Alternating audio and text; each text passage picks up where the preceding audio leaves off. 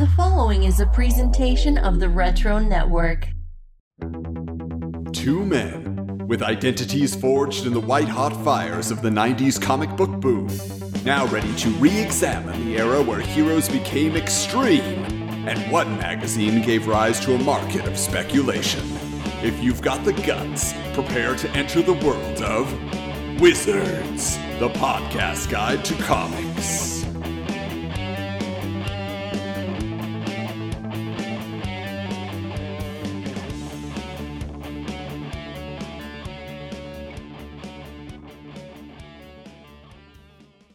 Greetings, geeks, and welcome to episode seventy-seven of Wizards, the podcast guide to comics, the podcast where we re-examine the nineties comic book boom through the pages of Wizard Magazine. We had Superman Red and Superman Blue, but a chromium Superman would have been a delightful hue. I'm Adam. Comic book limericks, you know? And returning to the podcast tonight is an old friend for whom, if he woke up in an alternate reality where Todd McFarlane had not started producing new D C Comics Superpowers toys, it would indeed be the darkest timeline. It's Steven Sepelis. Like nineteen eighty-nine Batman, I have returned. And I'll just mention Michael will be joining us soon enough, but in the meantime, you know, Steven and I, we've got some catching up to do. I should mention this episode was made possible by, by William Bruce West. That's true. Who on yeah. Twitter was like talking to us and then got us to be like, oh, I should come back on the show. Like I have some time. And so William Bruce West, by the way, I interact with him on Twitter a lot. He's a great guy, so funny, and it'd be great if we could be on the show together at some point. I would love to get you both because uh, two of my favorite folks having you on would be awesome. And in fact, he just this week, he's like, he he does like Facebook market purchases. He's like, hey, this guy's selling a big lot near me. Do you need any of these? We had them all already, but he's like, just want to let you know. I was like, thanks, buddy. That's, a uh, good, that's a good pal. That's a good yeah. pal. As we've talked about before, you know, you had to move on from the show. Your job requires you to travel the country. Country. You're seeing every corner of these United States. So have you had a chance to hit up any comics or collectible shops while you're on the road? In the past few months, I've been to Los Angeles, Cincinnati, Ohio, and Eastern Nebraska. And the only time I got to go to a comic book store was this past week when I was on a family vacation to Tampa. And I went to a comic book store called Yancey Street Comics, appropriately enough. Nice. Uh, in Tampa. It's a great shop. They had some great Batman Forever toys sealed for like an incredible deal. And I'm just kind of kicking myself for not getting them. But my daughter's been really into My Hero Academia lately. So we were kind of exploring that world. And they were very accommodating and, and were ordering books for us. So yes, Yancey Street Comics in Tampa. Fantastic store. Well, so I, I had to ask, too, because I know, you know, you've been spending some time with the family down in Florida, and you mentioned you might be going to Universal Studios Florida. Did you hit up Marvel's Islands of Adventure? We did go to Universal Studios. We did not go to Islands of Adventure. We ah. just stayed at the main park, which, by the way, is completely different from when I was a kid. It's been twenty-five years since I've been there, and the only ride that still is the same is E T, and everything else is gone. It's all these, like... First of all, I'm not a huge Minions fan. I have no love for the Minions. And everything is like Minions and Transformers and Fast and the Furious. Did they have the just... Simpsons Springfield down there yet? Yeah. And that, that part was cool. And like they still have, obviously, there's a ton of Marvel merchandise in all the stores because of this weird Florida like theme park. I, I feel like you've covered it on the show yeah. before. But like there's this weird thing where only Universal Studios Florida has the rights in Florida to the Marvel characters. So I did see a bunch of merchandise, but I did not go on any of the Marvel rides. I'm just happy to hear that E T is still alive and well in Florida because I'm pretty sure they took him away from Hollywood, which is where I used to go all the time. And did you ride it? Oh, of course. Yeah, that was the only ride I did go on. I didn't go on any of the rides. Steven. He said my name at the end.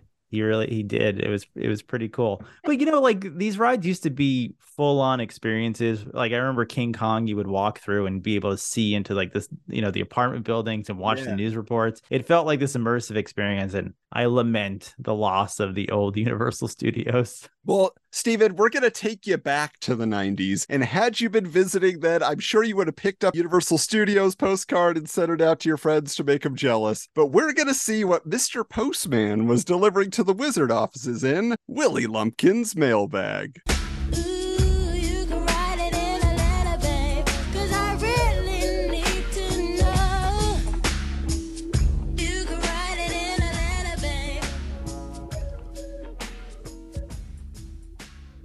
So here's the thing. Uh, to close out the year, Wizard decided to do something a little bit different. They were soliciting letters from famous comic book professionals, and literally every letter printed in Magic Words this issue was just a gem from a comics creator, and they, they were all fun, but for our purposes, we're just going to read the top three here. Why don't you kick us off, Stephen? This letter says, "Attention, Big Jim M. Comic readership has been falling off. Let's build it back up. If you're a store owner with a stack of unsold Malibu comics in the back of your shop, take these books you, you can't give away and give them away. Give them to children's shelters. Donate them to prison literacy programs. These books are now tax deductions at full cover price. Do you carry No Mercy Comics or Verotic? I have no idea what that is." That's Both- Glenn Danzig's line of comics. Oh, yeah. No, I have no idea.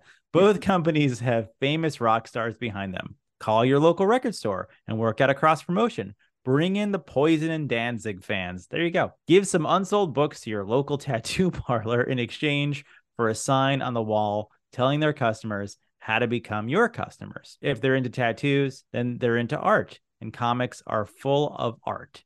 Drag in some new blood, literally. Generally speaking, tattoo fans love Boneyard Press books. These are all simple, easy steps a store owner can take to pump up the industry and their own store. I'm sure you folks can take it from there. Art D. Fisher, publisher, Boneyard Press." That's kind of a genius idea, honestly, to like, if you got all this back stock you can't get rid of, the kids that aren't reading comics yet aren't going to be real picky. So if their first issue is like prototype number one, they're like, oh, this is kind of cool.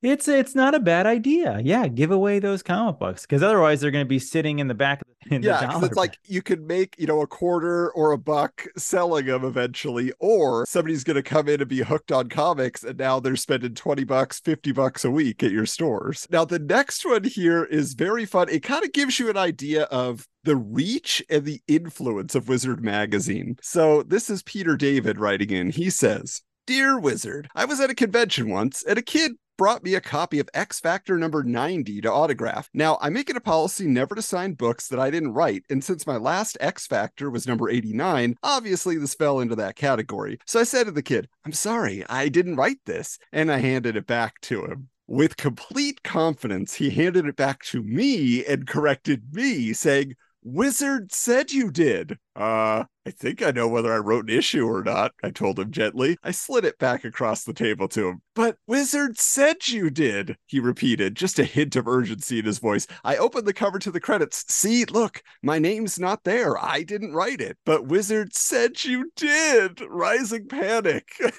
rampaging through him. Well, Wizard was wrong. That could happen, you know. It was as if I told a three-year-old there was no Santa. His face paled. His eyes had that deer in the headlights look. And I realized that I just knocked the underpinnings out from under one of the constants of his world. No, no, Wizard could not have been wrong about the writer of X-Factor number ninety, because if Wizard had made an error about that, why then there might be other errors as well." And this kid had staked his entire peace of mind on the firm belief that Wizard was never, ever wrong. His reality tumbled down around him. And then he took the unsigned comic, slid it back into its protective wrapper, and staggered away into a world that was unknown and terrifying. Don't ever be wrong again. The mental health of fandom may depend on it. So is it possible that that child was one of us? Was it me, you, or Michael? Possibly. I mean, I'm wondering, right? Back in the day, like we just, you were so excited to meet Peter David. Please. Although I never read X Factor. I only read his Spider-Man two thousand ninety-nine. So I could check me out, you know. Sure. But it's just, Wizard was gospel though, man. I, I believed everything they said. They were the tastemakers. That's for sure. Speaking of the original tastemaker. Wow. The late, great Stan Lee weighs in on the state of the comic book industry and why no one needs to fear the end of the funny book. Let's see what he says. Should I do my Stan Lee impression? I feel like it's not very good. Can you hold it this long? There's quite a few paragraphs I here. Doubt it. And, and like, I was just watching that documentary on Disney Plus, so I've heard his voice a lot. But uh, let's try.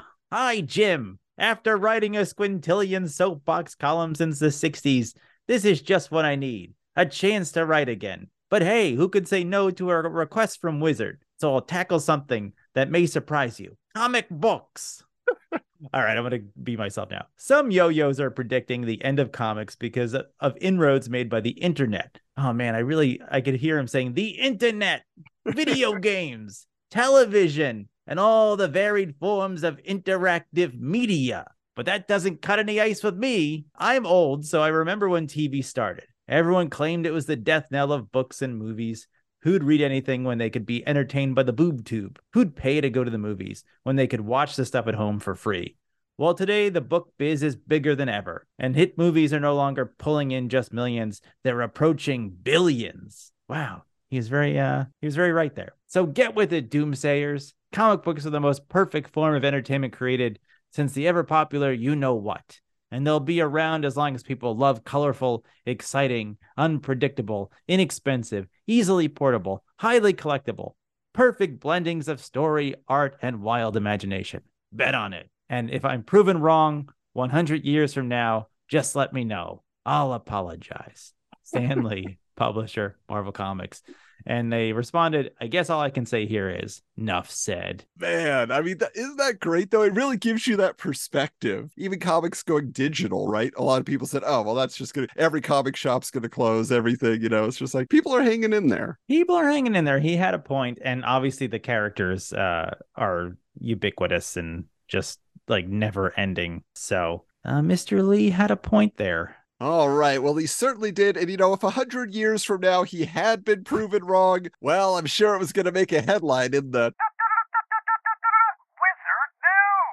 So our top story this issue, The Next Image, is a report on the new imprint from Wildstorm called Cliffhanger, which will publish the new creator-owned books by Joe Madureira with Battle Chasers, J. Scott Campbell with Danger Girl, and Humberto Ramos with Crimson. These titles will be published under a sub-imprint of Jim Lee's Wildstorm Productions, again named Cliffhanger, exclamation point. It says publisher Jim Lee, quote, "These three guys were already gravitating towards one another, and I figured Wildstorm would be a good place for them to eventually gravitate to. I think Cliffhanger is clearly mainstream, yet outside the superhero realm." And Joe Mad clarifies this. He says, quote, "Our main characters will do amazing and extraordinary things like superheroes, but the settings are ones that aren't filled with superhero characters." But gotta ask yourself, right, is this what the fans want? Well, Humberto Ramos explains, quote, "It's gonna be a challenge to make superhero readers interested, but I think our art work will be a reason for people to pick up our books." So I'm curious for you, Steven, just in this moment when these guys were going off on their own, doing an imprint within an imprint, did you have any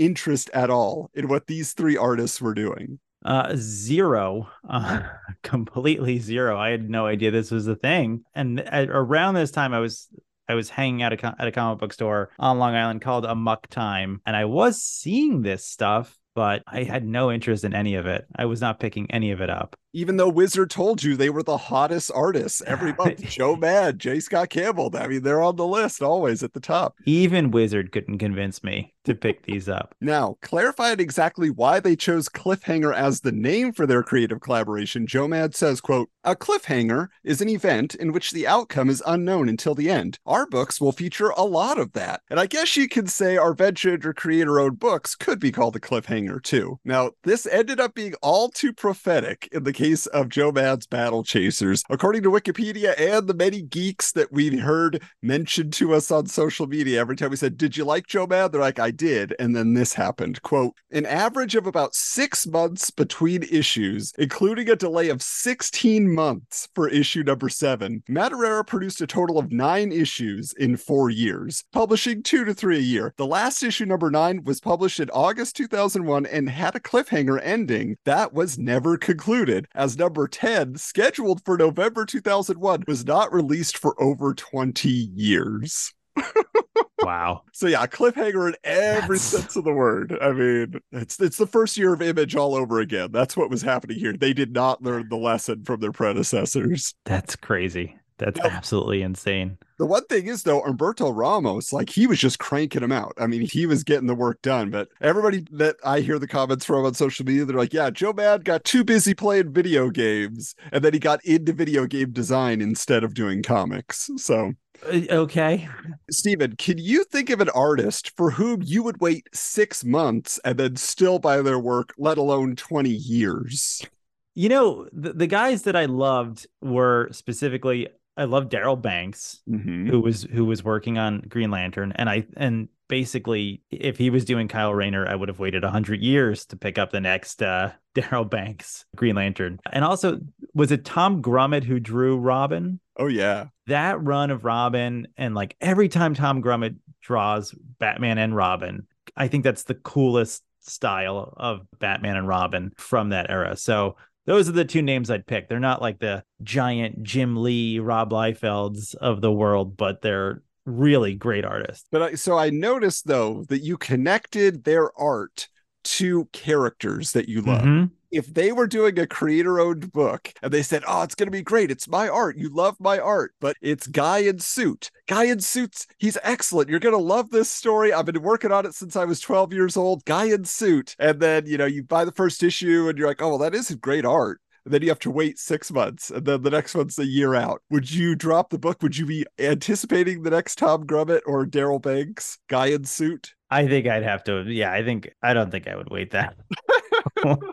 it's a it's a medium that needs to be hit every month, essentially. Sorry. Yeah, it's Sorry, like guys. Bi-monthly you can accept, or the only person that you kind of say, okay, is Alex Ross, because you can actually see the work involved. So you're like, yeah, oh, yeah. Wait. All right. But yeah, he never promised monthly books. So, all right, give us our next story here. So our next story, Larroca gets fantastic news with new assignment, explains that artist Alan Davis, who had teamed with writer Scott Lobdell for the first three issues of the Heroes Reborn relaunch Fantastic Four, is handing over the penciling duties to Salvador Larroca, who had just handled Heroes Reborn, the Return miniseries that brought all the lost heroes back to the six one six universe. Says Lobdell of his new partner, Sal has been the Invisible Woman of comics. He's done a lot of good stuff, but people haven't noticed him yet. I think everyone will be pleasantly surprised with his work on F F and see him for the major talent that he is.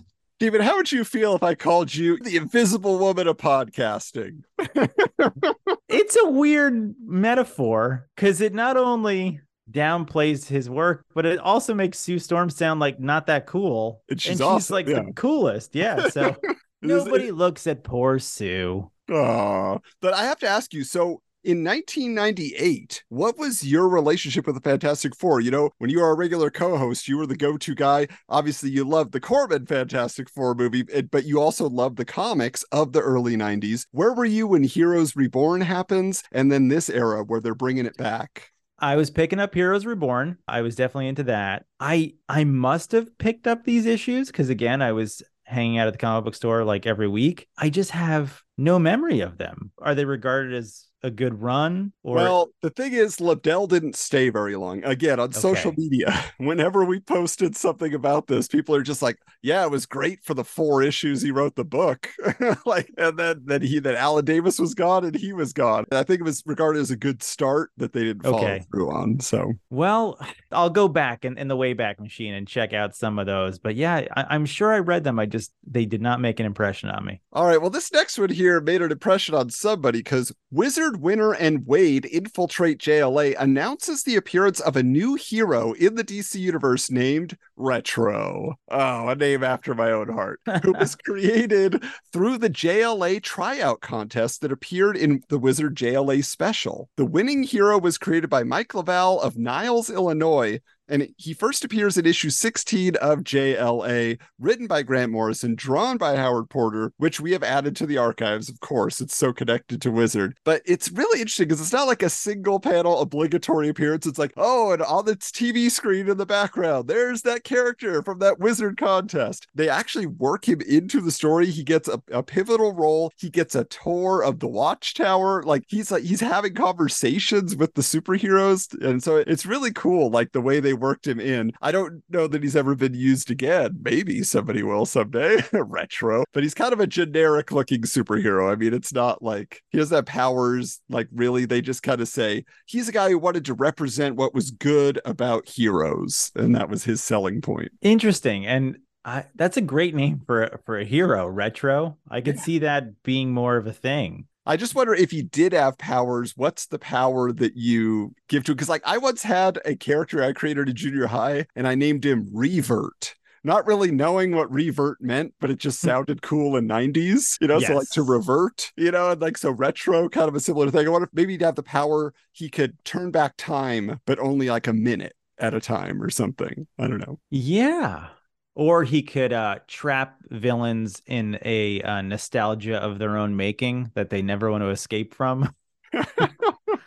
It's like you're eating, go. Yeah. You're eating Nintendo cereal and watching, you know, the Ninja Turtles cartoon, and and you're like, yeah, you know what? Maybe I don't want to go back to the present. This is so much better. I'm a villain because this was taken from me, and now I'm back in my happy place. So why would I ever go back to villainy? Yeah, it's yeah. Why why did Ralston stop making cereal? they, they're dog food. Come on. I need my Ghostbusters cereal with a hologram Slimer on the front, you know? If we could create this reality for people, there would be no depression. There would be... People would just be so happy to be in that little world. Well, V R and the metaverse is on the way. I'm just telling you. But let me ask you this, Stephen. If you could appear in a comic book in this fashion, but actually be a character in the story, at least for one issue, which comic would you choose? Who is the character you want to interact with most? I'm going to I'm gonna throw out a dark horse here because obviously, you know, my favorite comics, but I want to be a little bit out of the realm of normal. I'm going to say Damage. Really?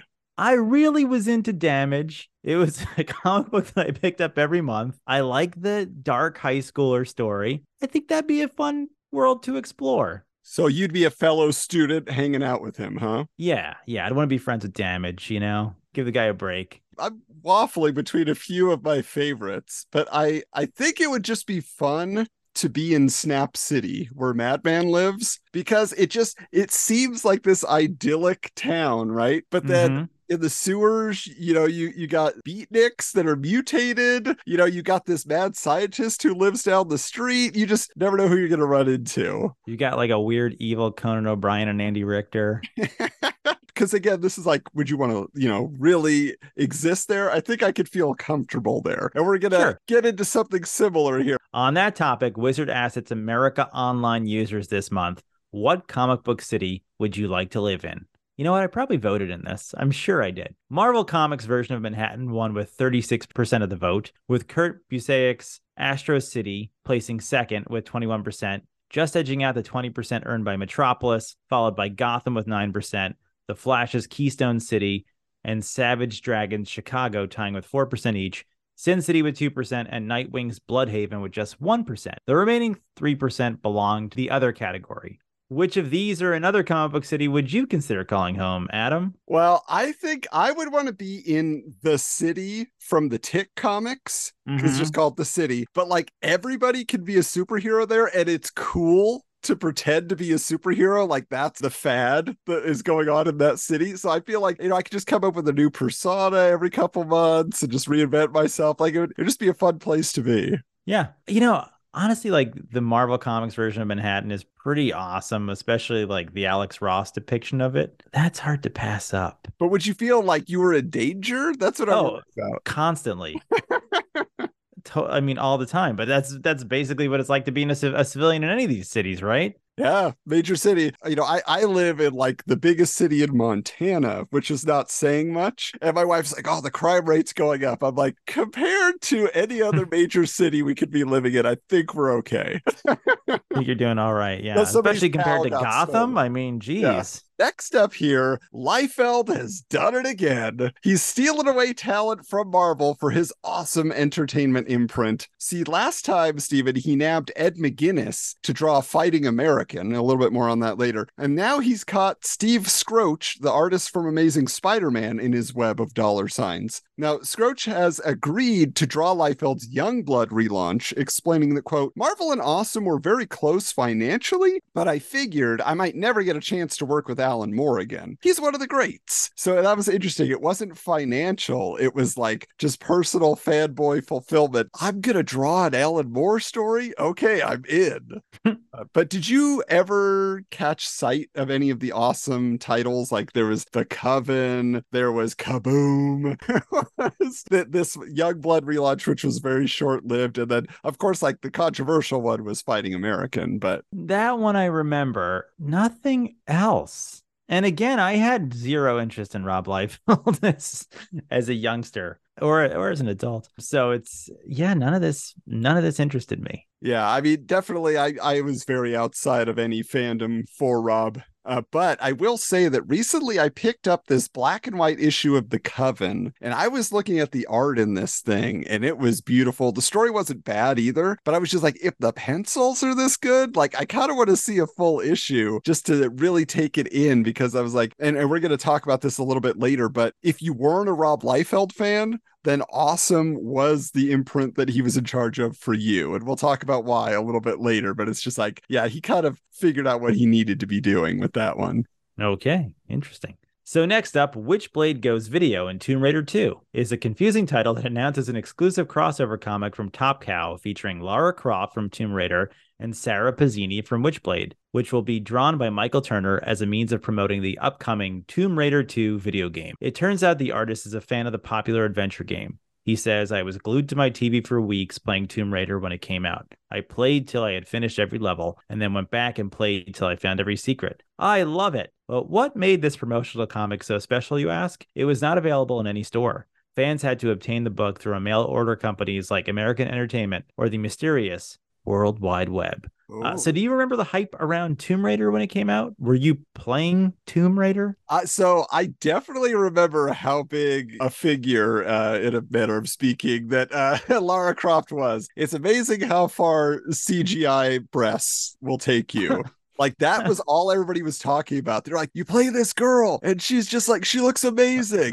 And but That so that was my friends in junior high when it came out. But then my brother, my older brother, is a P C gamer. Like, he's seventeen years older than me. So he started like on the Commodore computers. Like, he's been playing forever. And he was always a kid at heart. So he was buying every new release. We're playing Command and Conquer. We're playing Lemmings. We're playing whatever that was coming out. So he bought Tomb Raider. And I remember just seeing like, wow, this is too hard for me to figure out. Like, you got to jump at the right time or whatever, you know, to get through this chasm. But, but I do remember playing it and saying like, these graphics are amazing for just the freedom that it kind of gave you to move around in. But yeah, you know, obviously each successive release, you're like, oh, okay, everything got smoother and smoother. But how about you? No, I never played Tomb Raider ever. I, I was kind of not playing video games much at this point in my life. Do you have an opinion on the movies? Yeah, well, I've never seen the movies, and I oh. worked at movie theaters when they came out, but I, because I had no, like, you know, frame of reference for the game, I just had zero interest in seeing the actual movie. Wow. Okay.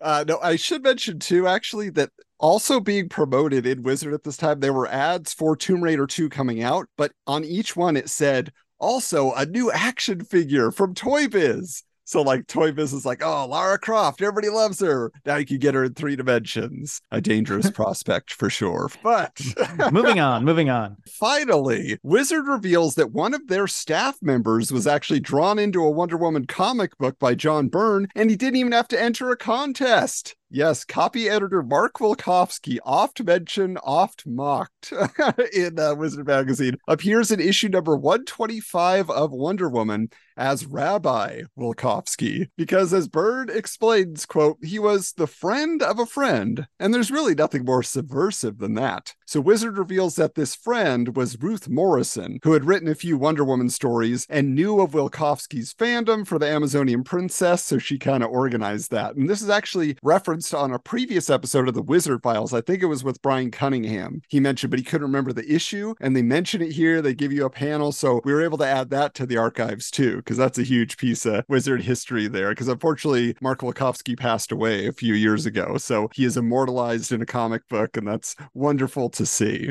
All right, well, Stephen, now it is time to check out our table of contents. Now, issue seventy-seven of Wizard with a January nineteen ninety-eight cover date is promoted as their giant year-end blockbuster. As a result, it is huge. We are not going to have time to get into every single bit of this, probably even on the half episode. But this issue featured two different painted covers. Now, the first was a super buff Batman by British painter Simon Bisley, who was famous for doing a lot of Judge Dredd and Lobo. And the other is a Spawn cover by Fred Fields. Now, there was an original idea which was going to be an Ed McGuinness uh, drawing of Deadpool reading a Wizard magazine. So, so the big book of Wizard uh, covers tells us about that. Eventually, in one of the Poster Mania books, they released it. Eventually, it did come out. It was released uh, so people could get that image. But just kind of a fun little backstory there. Have they never thought about this in a Deadpool movie, having him read a Wizard magazine? Yeah. It makes, like, I never thought of that until just now, but that would be awesome. Or like in Captain Marvel, if someone was reading a Wizard magazine, that would have been great. Yeah, in the in the nineties flashback moments, absolutely. Yeah. Well, they're doing Dang. the multiverse thing with Deadpool three, so we'll see. We'll see how that goes. Now, uh, the issue came packed with an Alex Ross Earth X preview comic, an order form from American Entertainment for tons of Wizard exclusive figures and comics, plus a set of Christmas tags featuring Madman, Gen thirteen, Silver Surfer, Deadpool, and many others. So everybody loved getting those Christmas tags every year. Now, there was also an exclusive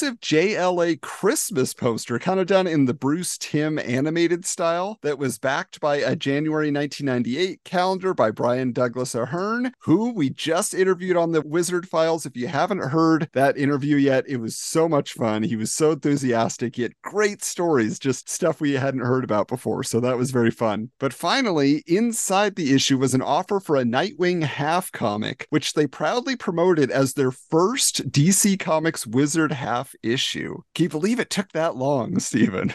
That's, yeah, that's crazy. They were finally coming in their own. And I just want to bring that up right here, because this issue in particular really marks a turning point for Wizard. As they're going into nineteen ninety-eight, if you look at just the connection they have to the big two, but also the type of ads they're running now are not just for comic books and video games, which is kind of like the high watermark they had had previously. Oh, you know, Acclaim is advertising Turok with us or whatever, you know? Mm-hmm. But now they've got ads for big budget movies. There's Scream two. You got Tarantino with Jackie Brown. They have music albums in there, like the Mortal Kombat Annihilation soundtrack and other yeah, stuff. I saw all of that, yeah. But most telling of all, I guess you would say, that they had gone mainstream is hair care products. Yes, on the back of the magazine, the ad is two gorgeous models promoting L'Oreal Paris hair scent spray. Not a product I've ever heard of. Make your hair smell great. It's just bizarre. So after six years of publication, Wizard had officially sold out. They were on top of the world. Okay. Now, flipping through, Stephen, I'm sure you noticed this too, because this is another change worth mentioning. With their higher profile, the Wizard staff start appearing more inside the magazine, like photos of them. They're putting themselves in the spotlight. Like in this issue, they open with a casting call of which actors would play Wizard staff members in a live action movie based on their bullpen.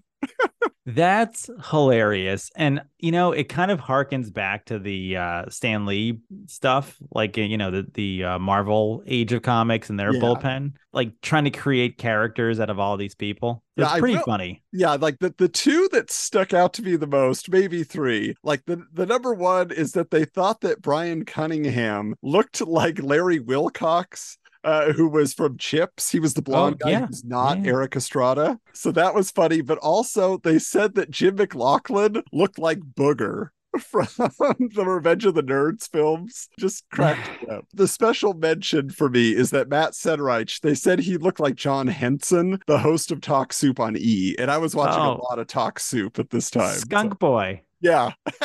I used to love uh, John. He was the best Talk Soup host, in my opinion. We don't want to disparage Greg Kinnear. He's maybe a better actor than a Talk Soup host. Uh, but I was just seeing John Henson on Space Ghost. I was watching an old episode. I was like, hey, John Henson. All right. He's great. I love John Henson. Bring now- back John Henson, I say.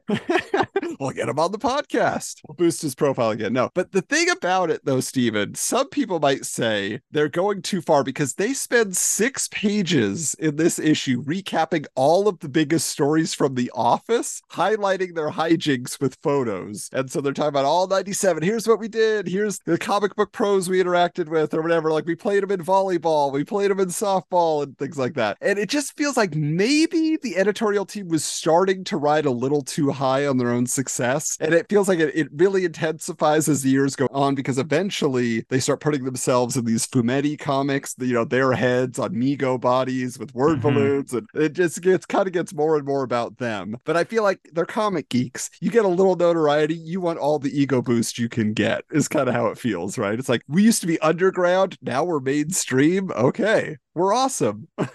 Nerds rule the world. Yes, indeed. So let me just ask you about that, though, Stephen. For you, when you were reading Wizard, was that a selling point for you? Like the community it made you feel like you were a part of? Oh, yeah, totally. No, I, I, I think that was like one of the main attractions was that uh, there was a real voice to Wizard, which Hero, which I also loved, didn't necessarily have as much of that, but every article felt personal, like it was directed towards you. Yeah, it all felt very personal, which is what I liked about it. I don't think there was one article or one section that didn't have a voice to it. So yeah, it was always cool to like see the Wizard staffers. I think it was my dream to either work for D C or Wizard Magazine as a writer. So yeah, it's great. Did both. You know, we've talked Some to Some people yeah. did both. Yeah, yeah, yeah. All right. Well, uh, let's get into our cover story here. There's not a Batman cover story per se, but there is a Spawn one, because the Wizard Q and A with Todd McFarlane catches up with this guy who was trying to challenge Howard Stern for the title of King of All Media. But uh, McFarlane states that the hype around Spawn in T V, movies, and video games has not pulled him away from comics. He says, quote, I got a thousand opportunities to leave the comic book community, and I don't, because I either love comic books and I'm a smart guy, or I'm a freaking doorknob because I'm sticking around in a place that doesn't care. And then he starts kind of attacking other creators. He says, Jim Lee left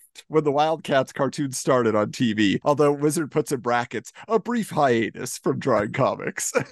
And then uh, he says, will you see Joe Quesada get an animated show? Maybe, but he'd drop his book. They're gone. They're out of there. And they don't even have nearly the temptation that I've got.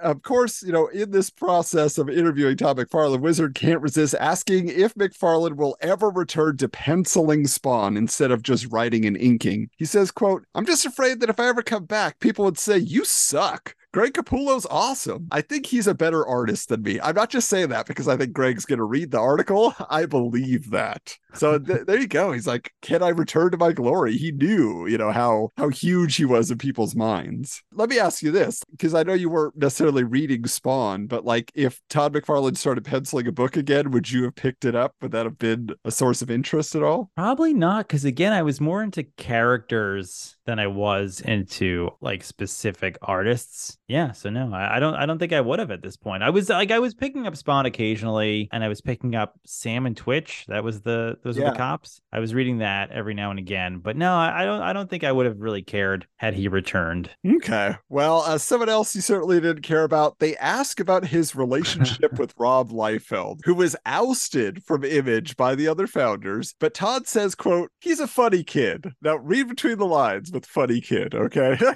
he's a funny kid. I think he's the last guy on the planet to know that nobody cares about him anymore. Wow. Fox. But there's nobody listening. It's unbelievable wow. how he can make the glass half full when there's nobody listening. He says, I'm stronger for having gone to war against Marvel and Image. Every one of his defeats he makes sound good. I needed to downsize. No, everybody quit because you weren't paying them. The one that amused me the most was where he said, I couldn't wait to get out of Image for six months and I'll show you the freaking bill. For six months, he and his lawyers prevented us from trying to get him out. He blocked it. And I just read where he said, I couldn't wait to get out. I wanted to do nothing but leave. Yeah? Then why did we both get fifty thousand dollars bills saying the exact opposite? Funny kid.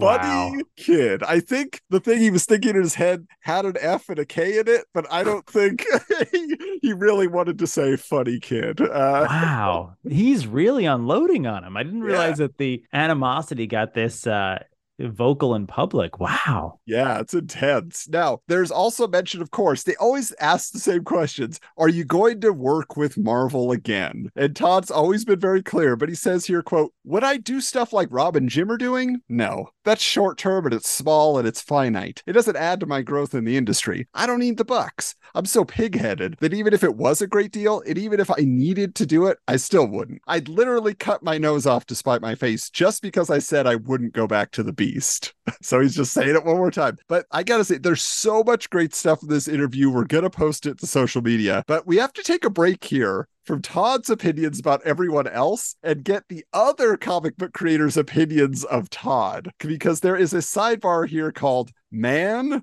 or Monster. Which wow. is great. So why, why don't you read this first one for us here, Stephen? All right. So Mark Waid says, I remember him from when I was his editor on Infinity Incorporated. He had something special going on even then. He is clearly, in his own way, the smartest man who's ever worked in comics. Whether you like his work or not, you have to respect the fact that he either does it his way or no way at all. He has as much creative integrity as anybody I've ever seen in this industry. Okay. So that's one take. Now, Alex Ross says, this guy busts serious balls by the fact that he's the most popular creator. He has the best-selling book, he owns everything, and he makes more money than God. He's at the top of his game, and he can't be manipulated by anybody. Eric Larson. I've known him since he lived in a crappy little apartment in Vancouver. I'm his oldest and dearest friend. Laughter. He hasn't changed a bit. Success hasn't spoiled him. He's always pretty much been spoiled. I think Todd's great. I enjoy him a lot. He's the closest friend I've got at Image, and if he goes, I go. Wow. And they're the guys who have stuck around, that's for sure. I see what we're building up towards here, and I can't wait. Now, J. Scott Campbell says, I've always been a great admirer of his work. He has such a great flair for making comic books exciting, a hit you between the eyes kind of style. He has the ability to make every single shot exciting, and I really admire that. So David Wohl of Witchblade says, the first time I met Todd, I was playing alongside him at a softball game in San Diego. All I kept thinking, enviously, was, wow, all that talent, and he's a freaking good outfielder, too. Okay. I want to mention to our listeners here, David Wohl, we just interviewed him for a special that we're doing. It's going to be the Wizard Files, but it's also going to be on this other site that I write for, pop geeks dot com. So he he's involved with uh, Zenoscope books these days, which Michael's a huge fan of. So we're doing a little special series where we're talking to people from Zenoscope. So if that's of interest to you, something to look out for. So here is what Stephen was seeing. We just heard how Todd feels about Rob Liefeld, that funny kid. So let's see how Rob feels about Todd. Quote, his talents even outreach his ambitions. That may sound funny coming from me because in the last year or so, he's taken a lot of shots at me in the press, and it's confusing to me. I probably will always remember the ten or eleven years that Todd and I were really good friends, but people grow apart. I think he's one of the more interesting people to watch in the industry. I would hate to be in a comic industry that didn't have Todd McFarlane, that's for darn sure. I honestly don't think Todd and I will be close again, although things change, but he's got a great machine that's operating very nicely. You can't argue with his success. Okay, that was pretty that was pretty politically safe. Yeah, he's not throwing any venom back, but I no. think that's the secret, right? He's like, oh, I'm the hurt puppy dog, Todd, we should be friends. It's just, I don't know what I did. You don't know what you did. Todd knows what you did. Everyone's saying, please hire me. Yeah.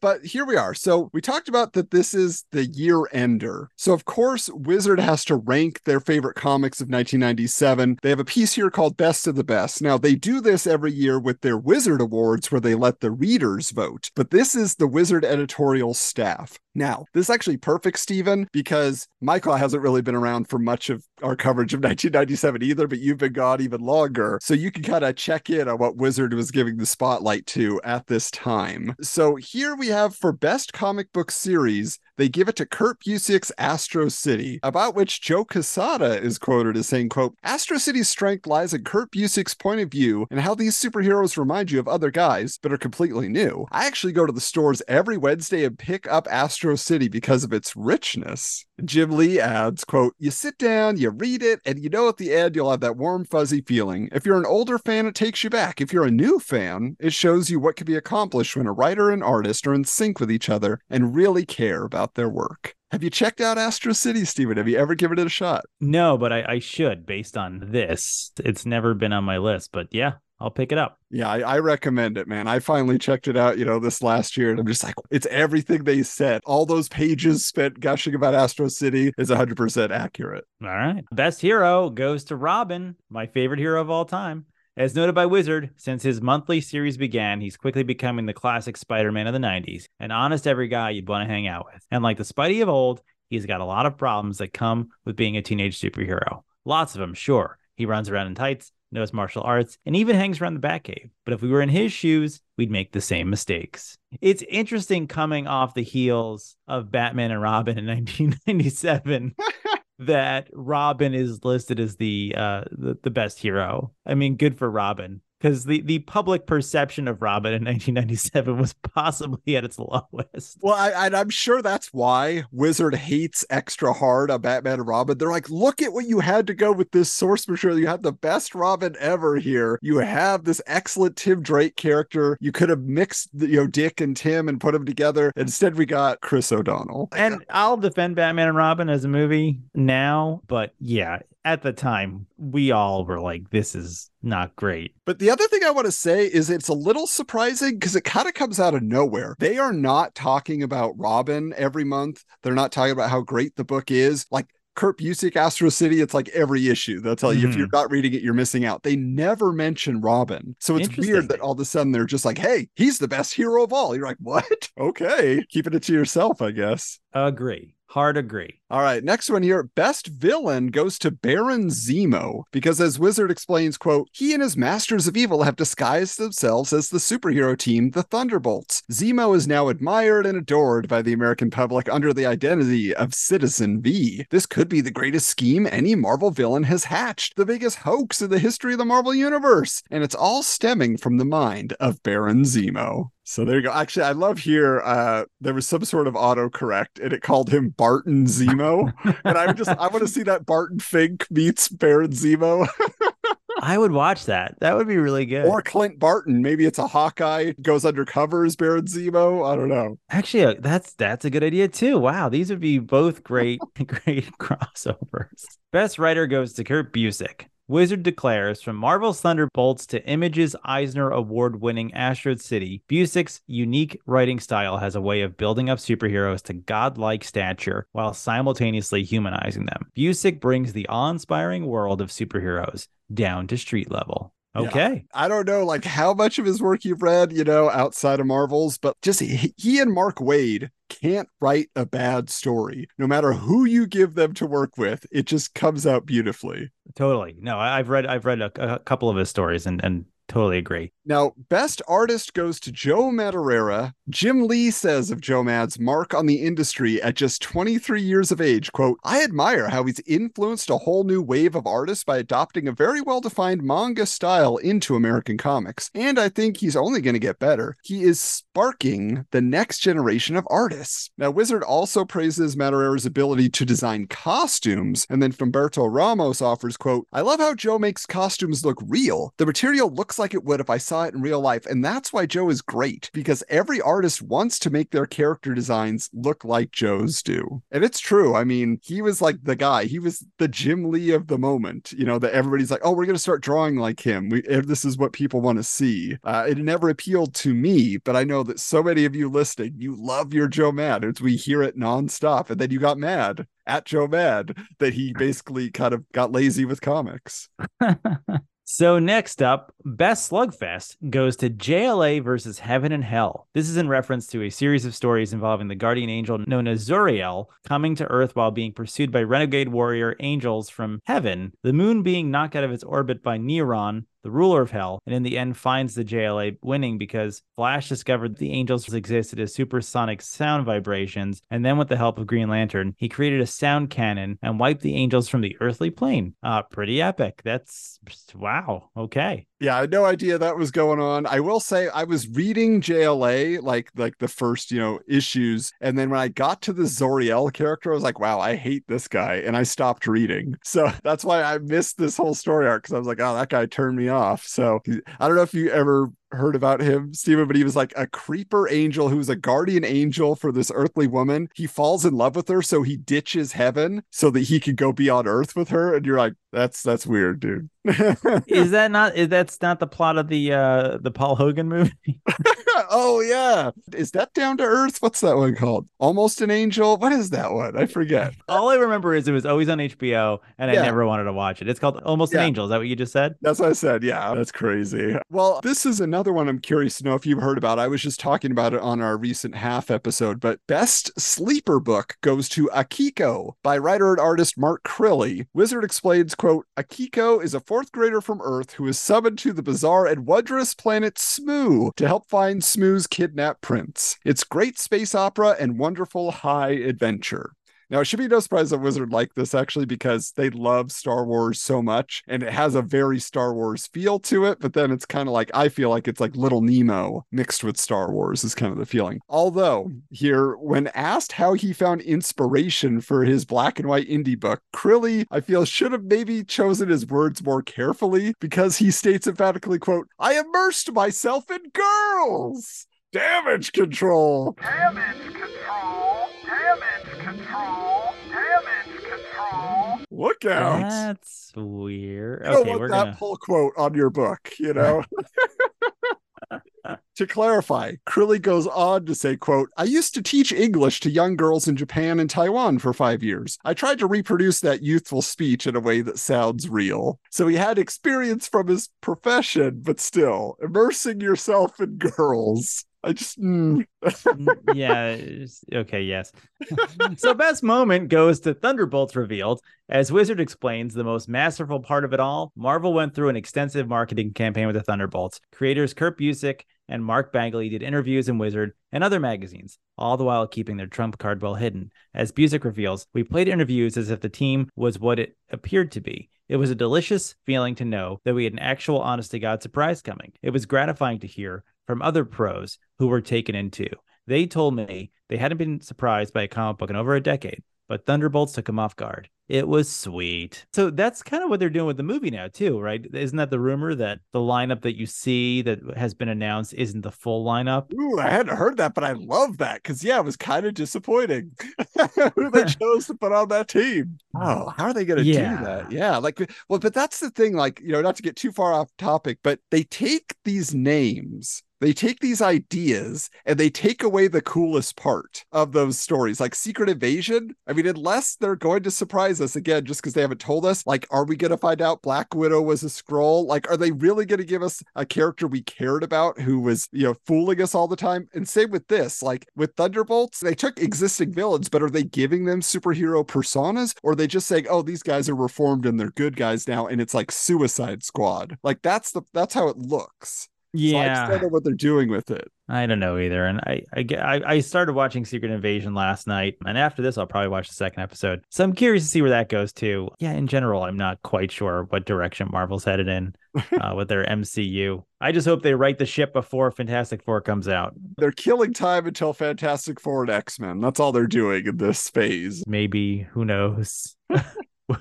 We'll see. All right. Give us our next category here. So the next category... Best new character goes to Dog Welder from D C Comics. Since most readers had never heard of him, Wizard provides some insight into the character by saying, quite simply, he welds dogs to bad guys' faces. As a member of the Misfit superhero group Section eight, he fights the good fight in the Cauldron neighborhood of Gotham City, the baddest section of a badass town in the pages of Hitman. Hitman artist John McCrae reveals the secret origin of Dog Welder's creation via preacher artist Steve Dillon. Steve was sitting in a pub one time with a bunch of mates, and they were all trying to come up with the stupidest superhero name ever. Steve said Dog Welder, and everyone said, okay, Steve, you win. McCrae came up with the look of the character. Garth Ennis wrote the words, and now, according to Wizard, Dog Welder was the best of nineteen ninety-seven. This reminds me of a story from my own life when I used to work in reality show development. When I worked in Los Angeles, I was a development assistant, and my boss, who was the head of development, came to me with the dumbest idea I've ever heard for a television show in my entire life, where he wanted to find stray dogs in the streets of Los Angeles and strap cameras to their heads so you could see what was going on in their lives. And I was like, most of the time, people, you'll just see a guy looking at a dog and saying, why is there a camera on its head? Or another dog's butt. I mean, that's all you're going to get. You're going to see a lot of weird stuff like that. Yeah. But he had a whole vision for this show with dogs with cameras strapped to their heads, and I had to write a pitch for it. So uh, that never saw the light of day.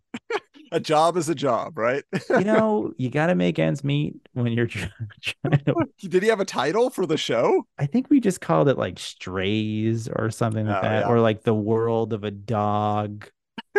I forget. It was a terrible company to work for, and I'm glad I'm not there.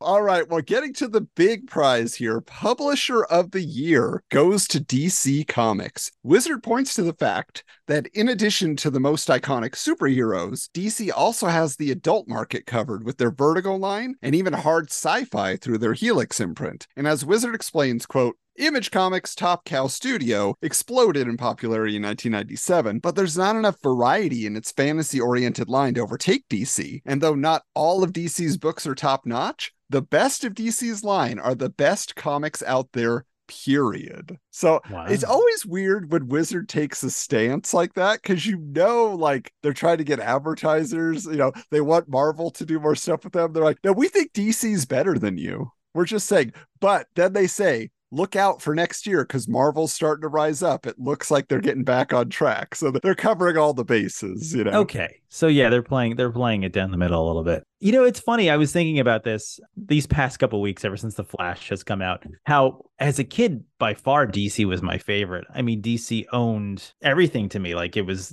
T V and cartoons and movies and the comic books I was reading and the action figures. Like, D C was the best. And now to see how the kind of popular image of D C and like the mainstream culture has been so sullied by these movies and the way they've been rolled out. It's kind of depressing as a, as a kid who just loved these characters to see how my kids feel about, about D C. Yeah, maybe James Gunn writes the ship. We'll find out. We'll find out. I guess we'll see.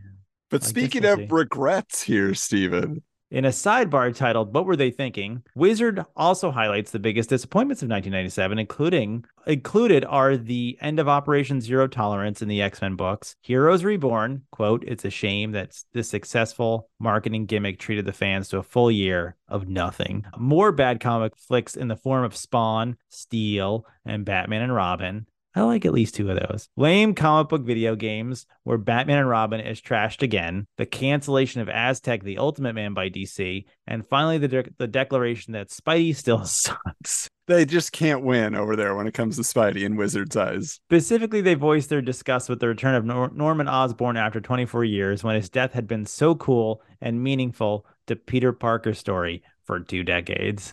Okay. I mean, I'm actually wow. surprised this section isn't longer, you know, but again, Wizard wants to keep advertisers, so they're not going to complain too much. Yeah. This issue also featured a nineteen ninety-eight preview, which is highlighting the upcoming storylines for books from all of the major publishers. But we're going to be covering those stories in future episodes and future issues, so there's no need to go through that hype list. But Wizard takes a more unique tact on looking into the new year in their piece titled The Fate of ninety-eight. Very nice. Which seeks to answer the most important comic book questions in the minds of fans and includes fun illustrations by cartoonist Fred Hembeck. Do you remember Fred Hembeck doing a lot of Marvel stuff back in the day? I don't. You don't recognize this cartooning style? Let me see. I'm gonna I'm gonna look it like, up. Have you ever picked up like Marvel Age, or he would yes. do, like, full issues of sub superhero comics occasionally for a joke? Yes. No, yeah. I, I I know this exact style and I loved it. Yes. Yeah. I did I did not know his name was Fred Hembeck, but I remember loving this uh this style. It's even a good cartoonist name, you know? It is a great name. I, I immediately you think like uh Hanna-Barbera cartoonist.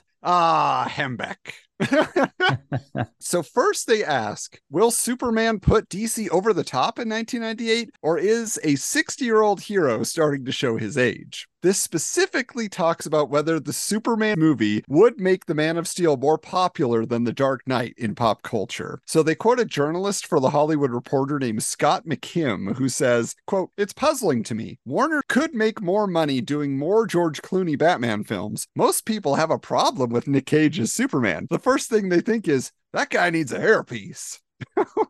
Jeez. They then ask the adventures of Superman writer Carl Kiesel, who states, quote, Batman has been bigger in merchandising ever since the nineteen sixties. I don't know that Superman can match it. Then regarding whether it would mean selling more Superman comics, he adds, quote, since the first Batman movie, there's never been a sales bump associated with a movie. I think we'll get higher visibility, but I don't know about a big sales boost. Now, uh, you and I uh, were just talking with Michael about the announcement of this Superman and Lois Lane actors for this new James Gunn film today. So this is very timely. New Superman film, who's going to star? But I have to ask you, just in your opinion, what you know about it, would the Nick Cage film have just confused people about who the character of Superman is? Or do you think it would have created like a new outlook on Superman? That's an interesting question. And ever since The Flash, I've been wa- I've been watching that documentary, The Death of Superman Lives, What Happened, or yeah. rewatching. I've seen it a couple times already. And my thought is, and we were talking about this today on Facebook, so I'll reiterate, the Christopher Reeve Superman set such a high bar for what the casting of Superman would be. And from Superboy on, every live action Superman has been trying to emulate that exact Superman. And, you know, looking at the casting, this guy, David Corenswet, is that his name? Who who got cast? I don't know. I didn't recognize either of them. So, oh, come on. The Marvelous Missus Maisel. Haven't seen it. Oh, she's great. She's going to be perfect for Lois. But he looks like Christopher Reeve. And, you know, when I think of what Tim Burton was trying to do, Nicolas Cage is not at all like Christopher Reeve. He's his own weird thing. So I have to give him kudos for trying to do something different and take it in a different direction. It would have been cool to see that movie. I don't know if it would have worked. I don't know if it would have been good, but it would have at least been weird and interesting. I think it would have been cool. It definitely would have changed people's perception of the character, but maybe that's a good thing. Hey geeks, it's time to take a break to tell you about our sponsor for this episode, Manscaped. If you haven't heard already, it's smooth sack summer. When you're playing in the summer sun, make sure you're manscaped from pubes to bum. That's right.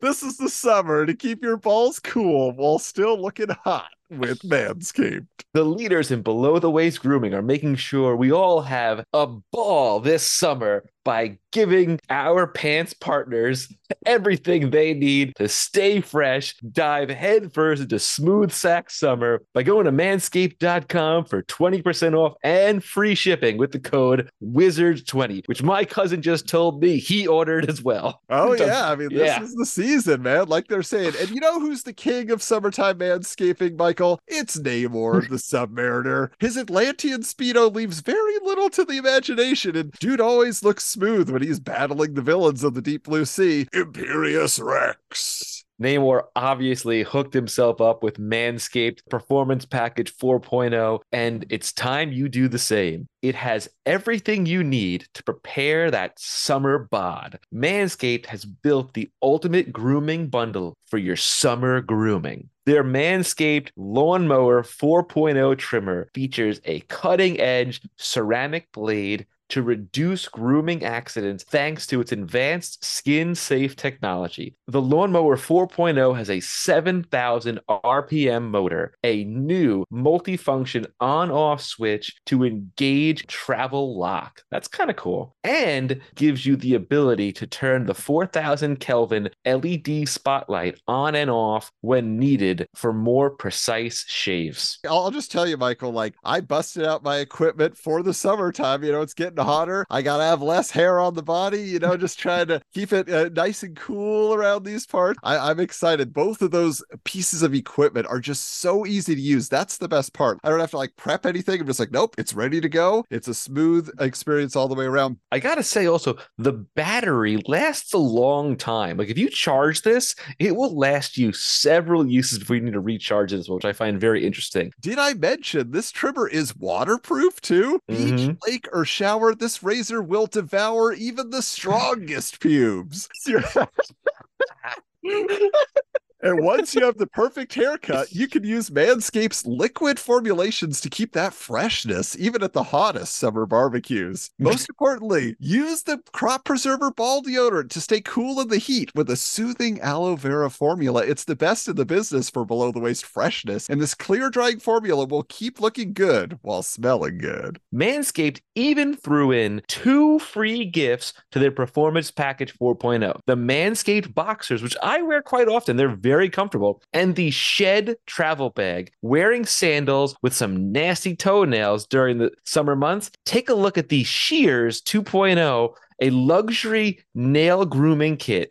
This kit includes stainless steel nail cutters, tweezers, and grooming scissors. So with the Performance Package four point oh, your balls will be ready to impress, but make sure you cover the rest with the Shears two point oh. So how do you go from Imperious Rexy to Imperious Sexy? Go to manscaped dot com now. Get twenty percent off plus free shipping with the code wizards twenty at manscaped dot com. That's twenty percent off plus free shipping with the code wizards twenty at manscaped dot com. It's smooth sack summer, geeks. Get on board or get left behind.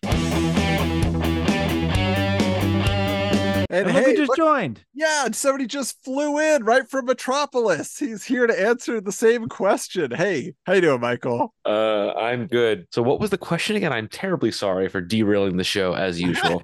Well, this is something I'm sure you have an opinion on, which is we were saying if the Nick Cage Superman film had happened, how do you think that would have affected people's perception of Superman as a character? Do you think like everybody would have seen him as a joke and so they would have start made it more comedy? Or do you think people like it, they just would have been confused, like, Tim Burton, why are you doing this, based on what you know about the movie? I feel like if they classify movies like The Force Awakens or Batman v Superman as really polarizing films, I feel like the Nick Cage-led Tim Burton film, based on what I know about the, you know, giant spider and the the electronic or whatever the suit, hairdo they talked the about, ha- the hairdo with the receding hairline, I think it would probably be the most polarizing film ever in comic book you know, lore, uh, especially, you know, because it would be around the time of Batman Forever and Batman and Robin, which Batman and Robin is, you know, widely considered one of the worst, uh, even though my present company may disagree with me in some capacities. Pretty good at times. It has its moments. It so, has its moments. You know, that being said,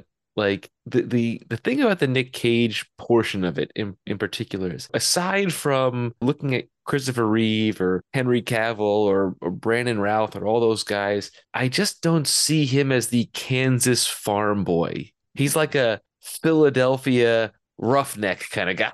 A scumbag Superman. Yes. Well, you, you buy him as a complete alien to Earth. Which was which, the angle, right? That's what they yeah. said. Yeah, which you don't alien. buy. I mean, I love Chris. Again, Christopher Reeve set the high bar. Like, he is the best Superman in live action ever, but you don't buy that he's an alien on Earth. He looks like the perfect human being. But that's the point. Like, he's supposed I, to be more human than we are, you know? No, I get it. But like, I think what Tim Burton and his Tim Burton-ness was trying to do was really play the alienated Edward Scissorhands type mm-hmm. uh, Superman, which would have been, I'm not saying it would have been good, but it, it would have been something new and different that no one's ever done in live action before. And still to this day, not really done. You know, yeah, are we, are we going to talk maybe. about The Flash at all, by the way? We can talk about The Flash. I, you know, if, if, if Adam later, doesn't mind later. me full, okay, we're going to get on track here. Michael's sorry. finally here. So, oh, sorry, sorry, sorry. So next question. Will Todd McFarlane ever draw a comic again? When asked, Todd says plainly, there's nothing on the schedule, so I guess the short answer is no. Penciling requires full concentration. I've got to lay out a page, do thumbnail sketches, render it. I've got to isolate myself for that alone. But one of the reasons I stopped was that I didn't want to take shortcuts. I want the product to remain good. Do you guys think Todd will get back to penciling comics, or should he just keep focusing on the toys? I mean, he did briefly, right? He did another Batman Spawn, and I didn't hear it ignite the world. I only heard criticism. So I think everything he's saying is kind of accurate. He, he had some quotes earlier. He had a full interview where he's basically saying, like, I got other stuff on my mind. Greg Capullo's better. Uh, I just, I don't, I don't want to try to live up to my legacy, essentially. And I think that's probably been the best way to go for him, in my opinion. Steven? I think you should just stick to making those superpowers toys for me, and that's, uh, that's yeah. about it. Because some of the other McFarlane toys, like, some of them are amazing, and some of them are just like, whoa, boy. But those superpowers ones are dynamite. And they're getting better. Each each line is a little bit better than the last one. Yeah.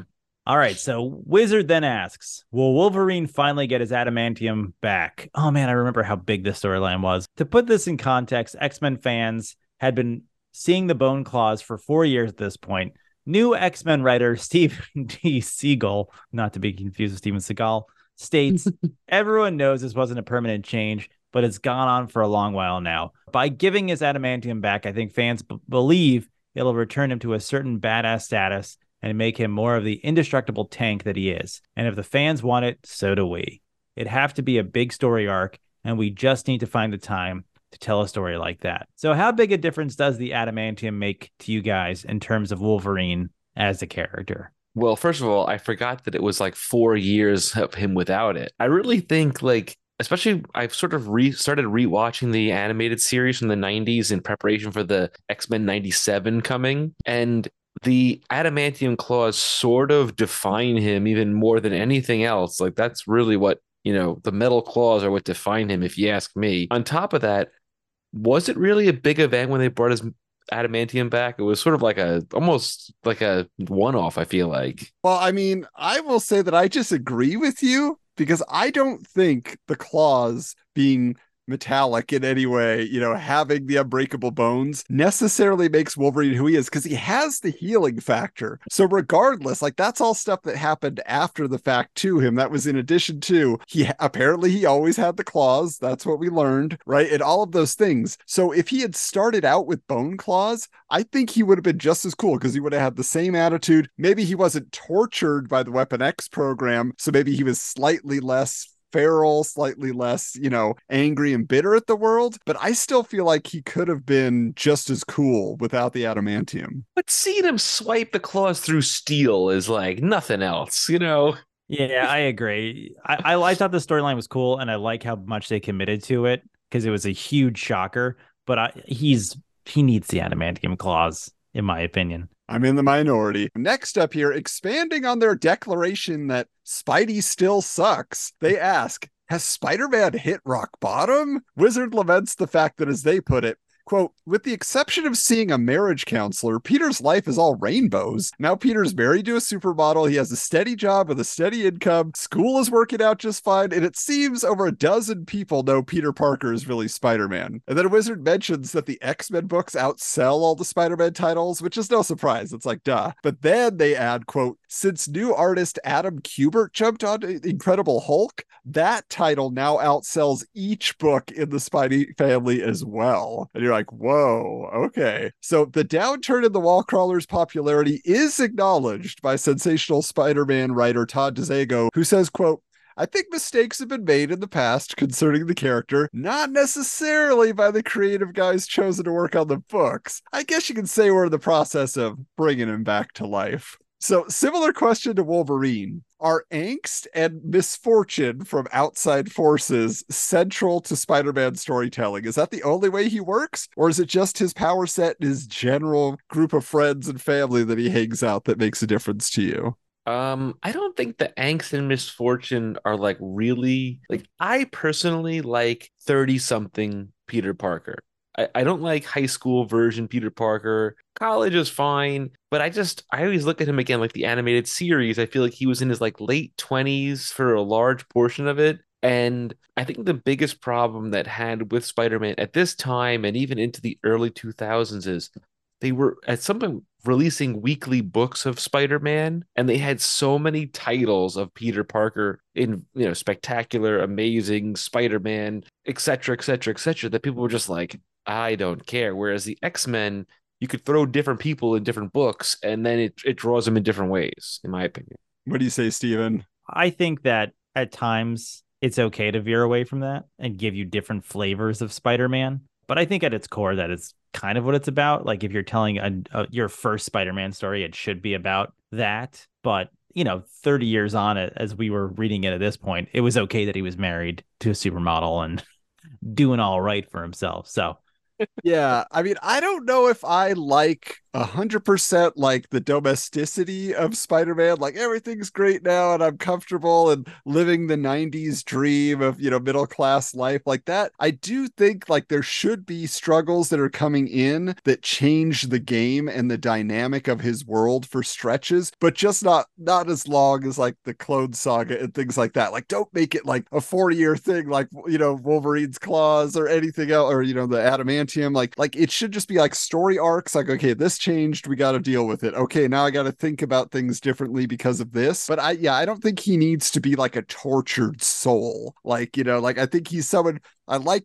Like the ten years in Spider-Man where he's just like, okay, I've got a handle on this thing. I know all the other superheroes in town. I'm going to help out where I can. And I think, yeah, he doesn't have to be like depressed or being tortured all the time by life. You so. know what I kind of compare him to a lot of cases? Dick Grayson, Nightwing, you know, like they both had like a tragic past, but I feel like they work best when they become, they rise to be the leader of something yeah. and they can use that pain, but still be like a mentor and help people get better and, and that kind of thing. That's I, th- I feel like they, they're a good comparison, if you will. All right. What's our next question here, Michael? So returning to the man of the hour, Wizard asks, can Joe Madureira, Mar- Madureira yep. uh, survive without the X-Men? They state simply, survive, yes. Maintain his level of popularity, highly doubtful. Joe Quesada gives his opinion on that. Riding the X-Men wagon helps a person's career, and the true test of Joe's mettle will come as he does this new creator-owned title. I bounce around high-profile projects before starting Event Comics, but Joe only has X-Men really on his belt. It's not going to be easy. Joe Mad seems at peace with this, however, stating, I consider X-Men to be the beginning of my career, not the end. Sure, I may not be as popular next year, but my art will get infinitely better. To me, that's what's important in the long run. And I think fans will agree after seeing it. So to you guys, like, I'm curious, is it important to you that an artist is growing and getting better and the quality of their work is so impeccable that you'll buy it no matter how long it takes for it to come out? Or is it better that you have somebody who consistently produces very good work? Maybe it's not like the, you know, the most detailed ever, but you can always find it. You always know it's coming out. Like for somebody's career, if they're going to make it a career in comics, what's the most important part? Their artistic ability or their consistency? I, I will always say consistency. It's a deadline-driven medium, and you got to be able to deliver, in my opinion, every month. And I respect those guys. Those those are the guys that are doing it and and, and getting the work out there and, and making a living at it. And that's that's what I think. Agreed. I do agree with the consistency part of it, but I will say that, like, if I heard Alex Ross was, you know, painting a book and it could take four years to come out, I'll still buy each issue. Like, it's just, he's one of those guys that, or Gary Frank, even when he was doing, you know, certain books that might get delayed at times, I just love his art so much that I'm just like, I have to ride the wave and stick with it. Whereas like Capullo, he can stay consistent and still keep good quality all the way through. I don't know how he does it. It's amazing that he can keep on track all the time, but you know. Yeah, I mean, those are the guys I respect the most. And it's like, yeah, I have a distinct style and I know how to get it done. And I don't have to like labor over it. And I don't have to, you know, delay the project just because I, I have to get it perfect. I have to get it just right, you know, or, or it never comes out or whatever. The movie talk is next as they ask, will the much rumored X-Men and Spider-Man movies ever be made? They cite all the production delays in the script for the X-Men movie and the legal rights issues with Spider-Man. But as we all know, within five years' time, we get both movies. So next question. Yeah, nothing to talk about there. Yes, they're going to happen. They've moved on from the James Cameron project, though. Next one here. Can Awesome Entertainment successfully overcome the controversy surrounding Rob Liefeld? This is what I was kind of hinting at earlier, that Rob has cracked the code when it comes to producing quality books that will sell without controversy when he says, quote, the biggest difference between Awesome and Extreme Studios is I've surrounded myself with more seasoned veterans and already established young artists, so the focus isn't all about me. And then even Mark Waid, from whom Liefeld kind of stole Captain America, has to admit, quote, I think with enough talent that they've been recruiting, sure, they'll survive, and with original stories, they'll do even okay. that one feels like a little bit of a dig. They're not going to do great. They'll do okay. But Rob can't help but be boisterous, even when trying to sound like he's turned over a new leaf. He's more mature. He says, quote, "The year of my being controversial has passed us by. I battled nuclear missiles this last year, and I think I'm pretty damn near invulnerable." What does that mean? Like, that, what does that it, have to do with selling quality books? And, it means sticks and stones may break my bones, yeah. but words will never hurt me, is, is what he's trying to say. Yeah, pretty much. I don't know. Listen, he, he still seems like he's uh, hasn't fully matured, if you will. The fact that he blocked us, for God's sakes, on Twitter. Yeah. Oh, my goodness. Finally, Wizard asks, where's Jim Shooter? Mentioning his successful but forced departures from both Marvel and Valiant Comics, then failed attempts to make Defiant and Broadway Comics a success. Shooter reveals to Wizard, I'm doing a variety of writing, practically none of it for comics. I'm primarily doing developments in for major motion pictures like Saban Entertainment. With any luck, now I'm a screenwriter. Would you consider them major motion pictures for I Saban? Review a lot of their movies now at pop geeks dot com, and they're they're definitely not major. They're independent. They're, they're yeah. not major. But at they're ones up above Roger Corman. Yeah. I'm trying to see what they were up to at that point. That's true. Yeah. I think they were still trying to milk everything they could with yeah, all their power and doing... money. Okay. Speaking of Roger Corman, by the way, in the next episode of Box Office thirty, one of the movies that came up was Carnosaur. And I oh, talked yes. all about it. And because Pete had never seen it, and he's like, what is this all about? I'm like, just ask Steven. He'll tell you. It, it's got the Fantastic Four trailer, the V H S. It sure does. Anyway, so he's working for Saban Entertainment. Shooter does mention a one-off comics project, however. Jim Starlin called and remarked that we've never done a book together. So we sent in a Gen thirteen bootleg proposal we had in mind for Wildstorm. As for any future comics project, Shooter states, matter-of-factly, if a publisher is interested, they know where I live.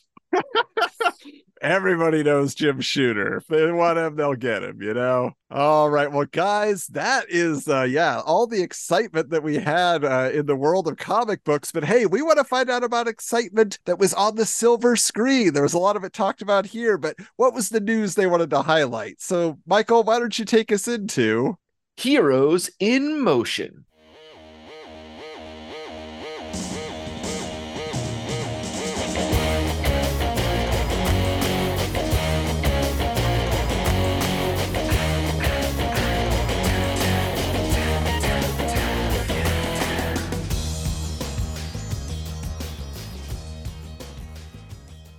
In the trailer park section of Wizard seventy-seven, all hype for films that never happened. What a surprise. Not a shocker. First up, it's reported that Superman Lives, originally promoted as a nineteen ninety-eight release, will now be slated for summer of nineteen ninety-nine blockbuster. Sure it will. In reality, we had to wait twenty-four years before we saw Nicolas Cage as Superman, quote unquote, in The Flash this summer. Meanwhile, Spawn sequel. Wait, wait, wait, wait, no, no. You wanted to talk about The oh, Flash. You wanted to... Now you can. Okay. okay. All right. Is it the biggest piece of garbage I've ever seen in my life? No. Did everybody in the movie act their tails off? I think so. Are the visual effects at times god-awful? one hundred percent. I have three main thoughts. One, I thought Sasha Calais was incredible. She steals the whole movie. Two, Michael Keaton needed more screen time. And three, the C G I babies in the beginning of the movie, in particular going into the microwave, took me out of the movie right away. Take it away, gentlemen. I agree with a lot of those points. I will say, while I was watching it, I was mostly enjoying it. Mm-hmm. It's not like a particularly terribly offensively bad movie. It just, it wasn't what we... It wasn't Flashpoint. It wasn't Flashpoint. And also, like, I don't know, man, I, I hate to sound like this, you know, the complaining, nostalgic guy, but if you're going to bring back Michael Keaton's Batman, you got to really bring back Michael Keaton's Batman and not just have him in a couple scenes and saying the big lines, like, give him his own story. I wanted to see... You know, the whole idea of the multiverse is you get to enter all these worlds that you would never see otherwise. and we didn't really see him enter too many worlds that we would never see otherwise. It was mostly a weird time travel blip story, and then at the end, we saw some of the other worlds. We never saw Gotham City. We saw Batman's suit in broad daylight, which to me completely ruins the aesthetic that they had created for it in the eighty-nine Batman movie. And again, I saying this makes me sound like, you know, uh, you know, old man waves a cloud, but but it's funny you mentioned the Gotham City thing in particular. I don't know if you noticed this or not, but when the two Barrys pull up to Wayne Manor, they pull up in a Central City cab. Yes. So you're I telling me that. You're taking a cab all the way from Central City all the way to Gotham in one ride? Like they, that's that doesn't make sense. And it makes no sense. And and how are they, like they're, they're these broke kids are, are paying for a cab ride through multiple states? Theoretically. Yes. So I'm going to give my thoughts, so we have to move on. But this is just my only thing. I mean, I love it for the fact that it went so deep on this alternate reality where Eric Stoltz actually did star Back to the Future, and they and they went through all the other movies that they were cast differently, because I got to explain it all to my ten-year-old son, who was fascinated. He's like, I want to see the footage. I want to see what he looked like. And so we got into that whole conversation, but that could have kind of been in any movie. So like for a superhero movie about the D C multiverse, I was kind of disappointed overall, but kind of like Steven was saying, it was fun to watch, but not to think about after the fact. But I like the fact that it's so divisive. There's so many things to point to and points of view that people can have on things. Like, it's a great conversation movie, but I don't think it's a great movie.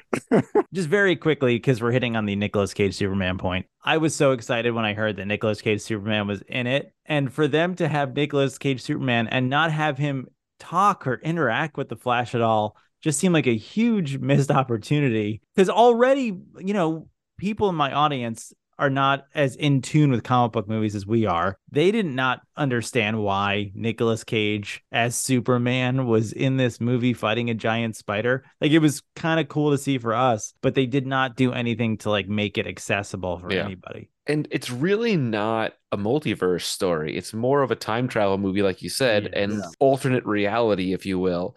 Y- yes. Through the Speed Force, he can see other realities, but he doesn't go anywhere. He he just deviates the timeline, a la, you know, Marty McFly, yeah. and returns at a different point. And ju- just it's essentially Back to the Future two, because yeah. he goes back, he goes to a different version of nineteen eighty-five, and everything is messed up. Oh, and Spider-Verse ends the same way too. So I mean, like, everybody just loved Back to the Future too, and they just want to they want to use that. But Michael, take us into our next piece here. Sure. So meanwhile, Spawn sequel Ago shows that Terry Fitzgerald and Todd McFarlane Productions had no idea how Hollywood works when confirming to Wizard that a sequel to the nineteen ninety-seven film was definitely happening. He declares, "I just received the optioning letter, which means nothing more than the studio wanted to hold on to the rights in case they decided to make another movie." As we know, a Spawn sequel has yet to be a go anywhere. Still waiting, still waiting. And listen, that's another movie that, like, I thought everybody that was in it pretty much acted their butts off. Just the movie is bad and the C G I is horrible. It's kind of the same situation in a way. And you'll be able to hear Michael expand on that when we release our Spawn review from the Patreon vault as part of our superhero summer series. So look forward to that coming up soon. Yeah, another, another movie that Adam forced me to watch. Also, it's mentioned that Ash from Joe Quesada and Jimmy Palmiotti's Event Comics was slated to be the fourth animated film from DreamWorks, while a Rob Zombie-directed futuristic film called The Crow twenty thirty-seven was slated to be the follow-up to The Crow City of Angels. And the craziest unproduced film news of all, Gina Davis is rumored to star in a live-action Sailor Moon movie to be produced by Walt Disney Pictures. Wait, what? Yeah. forty-year-old Gina Davis is going to be Sailor Moon? Okay. Not as the titular anime heroine, but as the villain, Queen Beryl? Yeah. What would that movie have looked like in the late nineties? I feel like it would have looked like Gem and the Holograms.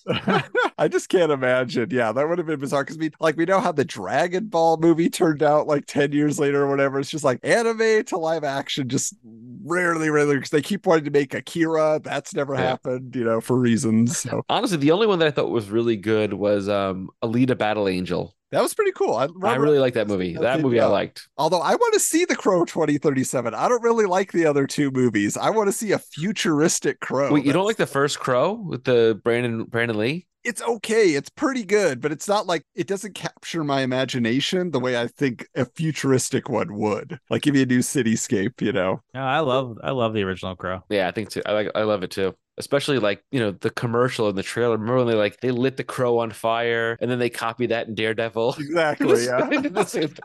A movie that does get made, however, is Mike Allred's Astro-esque, an independent film that the creator of Mad Men wrote, directed, produced, and starred in. It's announced that this full-length action-adventure sci-fi film that connects to his Red Rocket seven comic will be released on home video January twenty-first, nineteen ninety-eight. So Mike Allred oh, was kind enough to loan us the Mad Men image for U F O Club. And in doing my research at that time, I did find a V H S of Astro-esque on uh, eBay, but it's it's hard to find, is it not? Do you have it, Adam? I don't. I wish, dude. Yeah, because I mean, it's a rare tape. It was like released like directly through him mainly. So because he had another movie that was released too, G-Men from Hell, where they oh, adapted yes. some characters from his Mad Men comics. But yeah, like so his movies are really like underground kind of stuff, especially this one because it's all self-produced. Have you seen Be- it? I've seen it. Yeah. Uh, you can find U F O Club streaming on Amazon Prime and Tubi. So check it Tubi out. Tubi for free. Yeah. Much, all three of us have made some sort of appearance in one way much or another. Much to my chagrin, I'm in it. Seemingly out of ideas for casting calls, Wizard revisits the X-Men and prints their ideas for who should play the mutants of Marvel in live action. At least they admit that they already covered this topic in issue forty-one, but with an X-Men movie actually in development at this time, they feel it's justification enough for another go-round. There's so many repeats of this, because Professor X, it's always going to be Patrick Stewart. That's that's who they always picked. You they know, were right. It's funny. I was sitting there thinking about this today, and there's very few things that I could point to and say, that was the perfect casting. Patrick Stewart as Xavier is one of them, like perfect casting. Beyond that, there's not a lot that I'm like, wow, like they nailed that. Like that was a home run. Christopher Reeve, Superman, home run, you know, but like Bill Bixby, Incredible Hulk. Bill Bixby is incredible. Oh, oh, oh no, as, as David Banner. David Banner, yes, David Banner, yes. Um, Lou Ferrigno, great Incredible Hulk. Yeah, but like most of them are just good castings, but nothing like those ones are just paramount to me. Yeah, so I mean, they go with total digression. The two repeats again are for Cyclops, they want Michael Biehn, you know, from Terminator and everything else. For Wolverine, they want Robert De Niro because they just won't let that one go. He should have played Wolverine. He would have been great. I'm not. I'm not going to say he wouldn't have been a good Wolverine, but that's always their pick. Now, Nicole Kidman for Jean Grey. What do you guys think? Do you have like strong feelings about what Jean Grey type is? I think that would have worked at the time. No. You had somebody in mind? I mean, that's the thing. Like, are you looking for young or are you looking for, you know, they've been X-Men for a while team? That's well, a- if my, if Michael Biehn is Cyclops. He's old, yeah. Because even like, I think Michael Biehn as Cyclops or in the Terminator era would have been perfect. But yeah, by but ninety-nine. Nicole Kidman was young at this point too, though. But true, yeah. She's just a Batman Forever, you know, and she's looked younger than everybody. Great Batman Forever. You know what the worst casting is on this list? Yeah. Craig Kilborn as Iceman.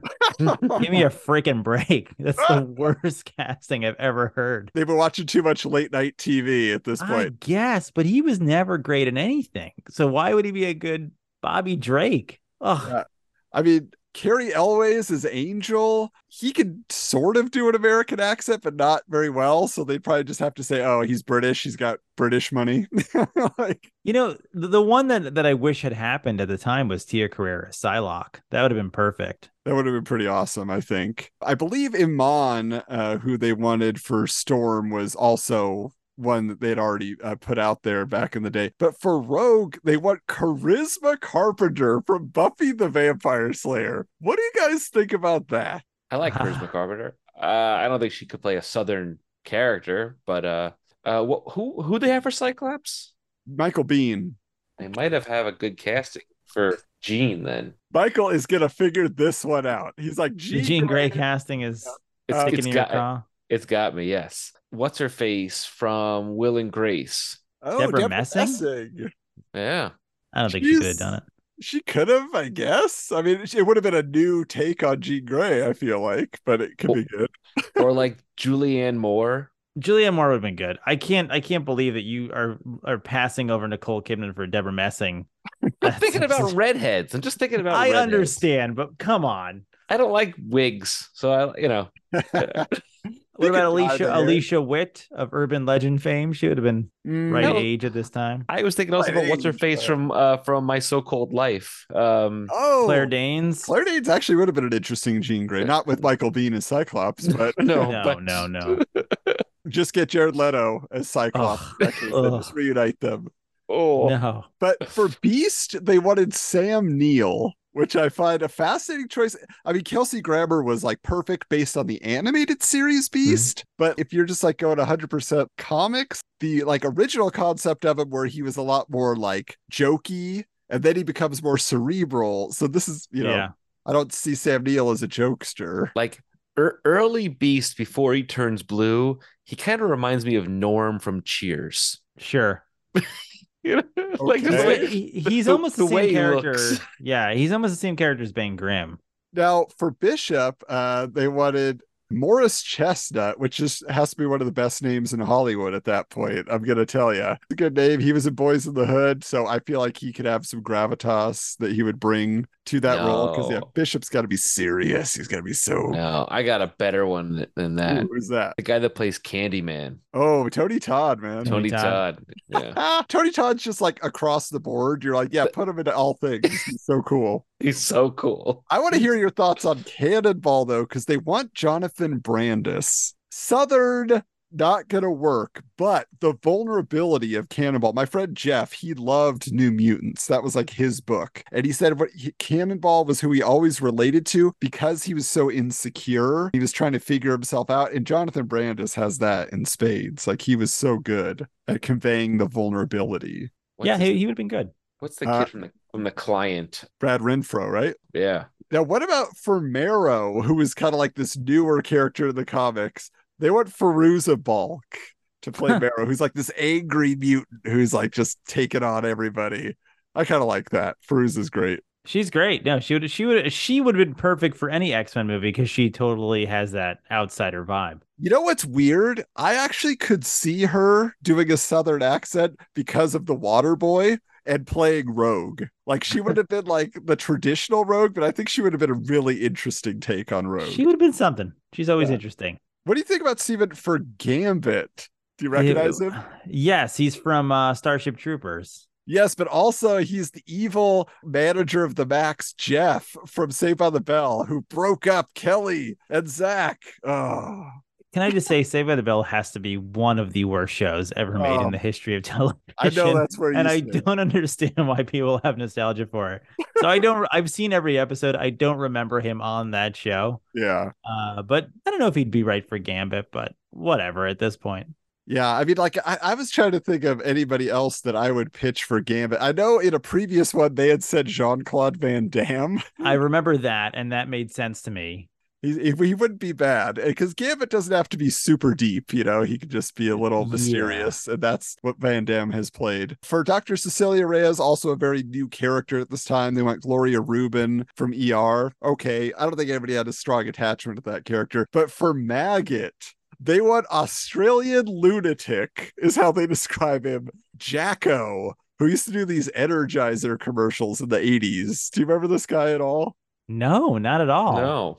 He was like an Australian, like kind of strongman, crazy looking guy that would like yell and scream on these commercials. So there's like, again, Maggot, very new. I don't see that because Maggot, I don't know. He, he just seems like a very different character, but maybe they knew something I didn't. How about for Mister Sinister, guys? What do you like here? Is that the Russell Crowe one? Yeah. And it's funny because Russell Crowe was a big rumor for Wolverine later on. Oh, yeah, fine. yeah. He would have been actually uh, okay. As Wolverine, I think. These are always the weirdest section because they like they often it's like they'll have an inspired casting choice or they'll just find like a headshot of somebody that kind of looks like a drawing. right. and just try to match those up. For Bastion, who is like the big bad of this Operation Zero Tolerance, which Wizard told us earlier they did not like, they want Scott Glenn, Stick himself from the, the Daredevil Netflix series. For Apocalypse, I know you love this actor, Steven.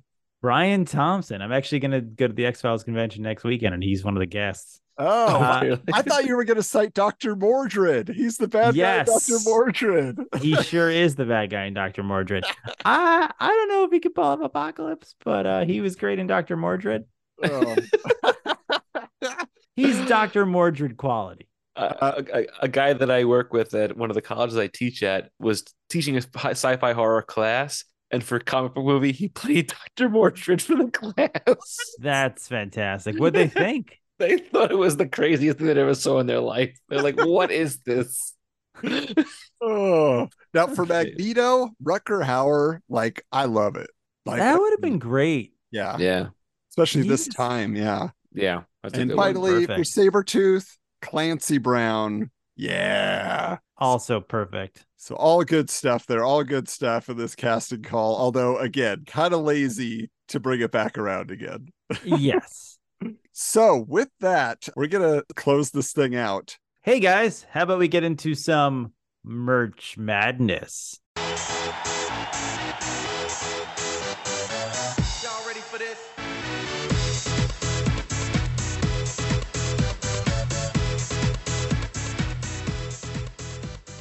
This issue includes Hall of Fame, the top ten action figures of nineteen ninety-seven. We'll go through the list here and give our thoughts. So number ten from Spawn Series eight, produced by McFarlane Toys, is Gravedigger. They kind of cite here that he just has a lot of accessories, and that makes him cool. Yeah. Is he? So he's a comic book character from Spawn? You must be. I mean, I don't think he was probably... At this point, they were just kind of creating their own concepts. So they're just like, let's just make a cool-looking figure that's creepy. So it might be that, too. Gotcha. Number nine is Hydroblast Wolverine from the X-Men Water Wars line of from Toy Biz. Underneath all his water shooting gear is one of the best looking wolvies in years. It is a pretty cool Wolverine. It's just so funny that they had a water gun concept tied into the Toy Biz line. They were really on their last legs here. They must. Well, they, they were saying that like in Toy Fair, which had just kind of come out this during this period. They were saying that a lot. Like if you take off all these weird armors, they're actually sculpting really nice figures below. This one, though, it doesn't look like he has claws. That's the strange part, because he's holding a water cannon. There's no claws coming out of his fists. That's true. Yeah. I wonder if well, they got going to be a Wolverine figure. You guys said he has oh. to have the adamantium claws. Yeah. Number eight from the Star Wars Power of the Force, line two from Kenner. It's the Grand Moff Tarkin. I had this figure. I thought this figure was awesome. Soon to be recreated via C G I means in an era where that was not so common. And now it's become much more common. You know, it's funny how he's only in that one movie and and then passed away shortly thereafter. And, and then they just did that. But yeah, Grand Moff Tarkin was a cool character. Number seven, another cool character and a great figure. Parallax from the Total Justice line from Kenner. Uh, man, that's a cool figure. That is a cool figure, yeah. Awesome. That cape is amazing. Yeah, that's this way, is like, like that... way ahead of its time. Yeah. Well, this I think it's very Spawn-like. I think they maybe stole that idea from McFarlane, but... Totally, but that's cool. I definitely had that, and I kind of want to pick it up again after, after looking at it. Number six from the Ultra Trek Playmates line, it's Picard as Locutus of Borg. It's a cool looking figure. I really like this Star Trek Playmates line. I had a ton of them, but I was out by Ultra Trek. I don't even it, know what that means. What was Ultra Trek? That's they no look idea. a little bit more detailed. Like the, okay. the Playmates line is is is not as detailed as this the or the first uh, line, but they made almost every character in that oh, Playmates yeah. line and like variants and like variations from like specific episodes. It's a really cool line of toys. And I like, I'm always tempted just to just restart collecting them because they're so cheap. Then from the X-Men Onslaught Toy Biz line, number five, uh, it's Apocalypse Rising. His face here is pretty hilarious because he's just like, it's like a giant gorilla. Yeah. Yeah. It's cool. It's a cool looking figure though. Uh, number four. Oh, man, this is pretty awesome. I remember this. From Todd McFarlane's Monsters line, it's the Frankenstein playset. It's kind of like a weird-looking Doctor Frankenstein and then a weird looking well, Frankenstein he looks monster. Like, he looks like the Doctor from Nightmare Before Christmas, just taller. He does have that look. Number three, man, there's a lot of Power of the Force figures on here. It's Princess Leia as Jabba's prisoner. It says the last Star Wars figure you'd ever expect to see. Also happens to be one of the best looking figures in the line. Well, and I love that they say here that, like, a lot of people said, oh, you know, she's hard to find because she was banned by parents groups. It's like, no, she's just like super popular, so it's hard to find it. I found it pretty easily at the time, if I remember correctly. Uh, number two, another figure I had, Admiral Akbar, also it's a trap. Star Wars Power of the Force. Yep, it's a trap. Sure, he's just an ugly looking fish guy, but good old Admiral Akbar happens to be one of the highlights of Kenner's great Star Wars line. It was a cool figure. He does look very accurate to the on-screen presentation, which wasn't always the case with the Power of the Force line. And then number one from the Spider-Man Web Traps line from Toy Biz, it's Spider-Man. It says, with his etched-in webs and a pose right out of a Todd McFarlane comic, this figure is absolutely the last word in Spider-Man figures. A very a... lean waistline, I'd say. Yeah. And, yeah. And I would say, in comparison to this Frankenstein playset, Parallax, this doesn't seem like the best figure of, of the bunch here. No. I mean, I would I would have picked Parallax. I mean, I think that's just a fantastic sculpt. It looks awesome. Yeah. So, yeah. Well, there's no accounting for taste over at Wizard, you know? But hey, speaking of Todd McFarlane's Spider-Man, oh boy, we heard a lot from him today, and we're about to get to the end of it with Jim and Todd's Hype Machine.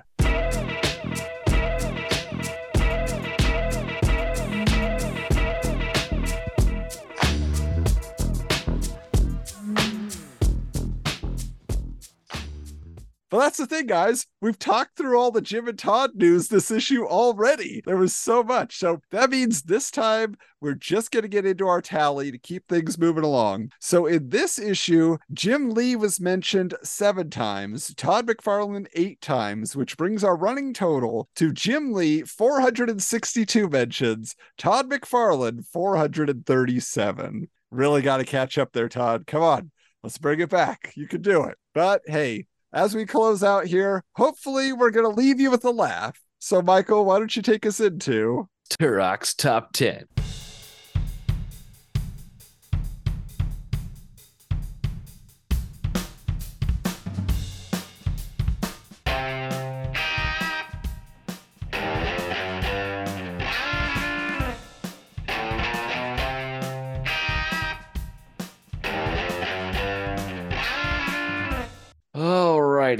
Let's see how this is going to go, because this could either be really funny or really uncomfortable. Wizard Top ten. The top ten things we wished happened in nineteen ninety-seven. Number ten. A giant flock of flying monkeys, not unlike those seen in The Wizard of Oz, to have descended on Hollywood and beaten Joel Schumacher with hammers the day before Batman and Robin began filming.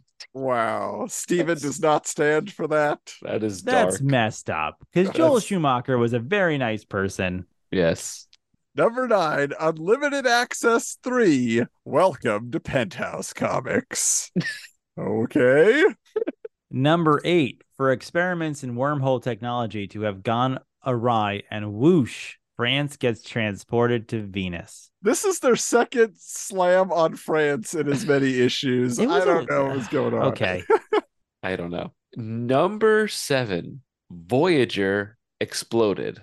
I'm guessing uh, that's Star Trek Voyager. That's yeah. right. Yeah. yeah they're not okay. Jeez. I like Star Trek Voyager. I did too. I like Deep Space Nine better, though. Yeah, yeah Deep Space Nine's a better show. Number six, Washington decreed free pie for all Wizard staffers. Oh, they love pie. Okay, number five, also very violent. For that guy from Sling Blade to have killed all those bleeping toy hoarders who make it impossible to buy a new Star Wars figure until it's been out for three months. Oh, these collectors, they're frustrated. Man, and now mm. you can get those Star Wars Power of the Force toys for nothing. They're worthless. Number four, free pie for everybody. Now, I, I had to tell you about this, Steven. This pie gimmick has been building, okay? And so your buddy Frank Miller, they every mm-hmm. time they put him in the magazine, a photo of him, he has a word balloon that says, I like pie. That's just like their joke. So there's they're on a, a pie rant, I guess. Who doesn't? Favorite pie, Stephen? Favorite pie? Ooh, it's between pecan or pumpkin, I would say. Big Thanksgiving pie guy. But I wouldn't turn down any free pie. My mother-in-law Apple. makes a pretty good rhubarb pie with some vanilla Rhubarb's ice cream. Great. It's good. Yeah. Blueberry, boysenberry, blackberry this pie. Is Wizards, the podcast guy the pie to pies. Yeah. Also, key, key lime pie is fantastic. Yeah. Anyway. Uh, number three, the Supreme Court ruled the line item veto unconstitutional. Is that political? Is that ju- yeah, that's something. They're just not happy with how things are going, I guess. Yeah, I, I guess know. so. Sure. Number two, Greedo didn't shoot first. Okay. Gonna stake their claim on it. Apparently. Sure. Uh, was this when they re-released the Star Wars movies? And they yeah. yes. and, and they changed it, C G I? Yeah. Yes. Yeah, those came out in like January, February, March of ninety-seven. That that's why they did that, yeah. Number one. Oh boy. Midgets in clown shoes and wielding caulk guns full of cheese stormed the United Nations and brought the free world to its knees. Wah, wah. Nonsense. That's a thud. you, you ended ninety-seven with a thud, Wizard. They ruined it. They should have. They had the pie thing going. It's the rule of threes. They needed one more pie joke to cap it off. Ah, sorry, Wizard. Hey, and those guys are Emmy Award winning comedy writers now. So there you go. Huh. You get better. But did we get better? I think we felt great. Uh, we are glad that we got to come together for this conversation. Wizard seventy-seven in the can. Man, there, there's a lot of good quotes in this. Michael, you're going to have to listen back to this episode. I know you don't listen. I won't. Stuff you missed. I won't. It's so good. Just the first half. All right. Well, we'll see. We'll see. We had I gotta- fun. I got a long train ride one day. I'll I'll, I'll check it out here and there. There we go. Uh, but, but Stephen, uh, do you want people to find you online? I know you want them to find your work. Where can they connect with your your filmography? Yeah, you know, my social media, uh, it, I don't have any public social media now, but you can find uh, U F O Club, as Michael said, on Amazon Prime and on Tubi. With the uh, twenty-fifth anniversary of the X-Files movie and Can Hardly Wait uh, this uh, past month of June, it ties into those pretty well. So mm-hmm. We want to also share something special with you guys. You know, we already told him, Michael, earlier about our uh, nice conversations with the folks at Zenoscope. There's going to be three different uh, interviews with uh, go behind the scenes with them. We already talked to David Wohl, so you'll be hearing that soon. But coming up as well is our second annual Superhero Fantasy Draft. That's right. On July eighteenth at eight thirty p.m. Eastern Standard Time, you can get in on this. You can be a part of the Superhero Fantasy Draft. If you know how the fantasy football drafts and things like that go, same deal. We're getting all the characters from Image, from Dark Horse, you know, from all the independents. We're bringing them around, you know, the Malibu Ultraverse, whoever you can think of, Chaos Comics, and you get to assemble your team, and we're going to figure out who has the mightiest and most extreme comic book team. It was very fun last year. If you want to see how it rolls, go to our YouTube channel and you can check out how that event went down. But there's only ten slots and patrons have priority. So if you want to get over there to patreon.com forward slash wizards comics to make sure you get a spot, you could do that. Five bucks a month. What are you getting? You're getting full scans of the issues. You're getting uncut early release episodes. I will tell you, like our, we've been really cranking them out uh, for our patrons this summer. So they're getting a lot of fun stuff. Plus now, what is part of that? Yes, you've heard about it. You've been excited by the release to the main feed of nineties Super Cinemas. And so now we have four of those coming to you free this summer. But after that,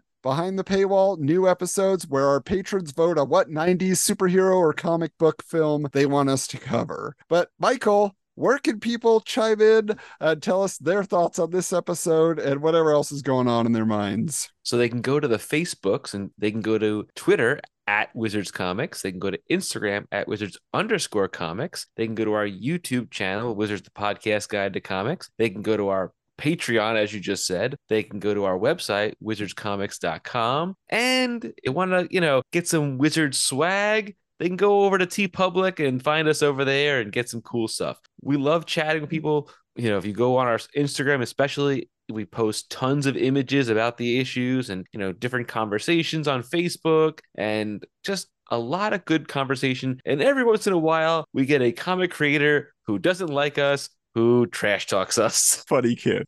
Just trying to Ditko or oh, Ditko, why would you do that? From Beyond the Grave, even. But, but again, Stephen, thank you so much for joining us. It was fun to have you back. It was a pleasure to be back, guys. I've missed these chats. And again, thank you to William Bruce West for making uh, this suggestion via Twitter and making this possible. But hey, until next time, keep your books bagged and boarded.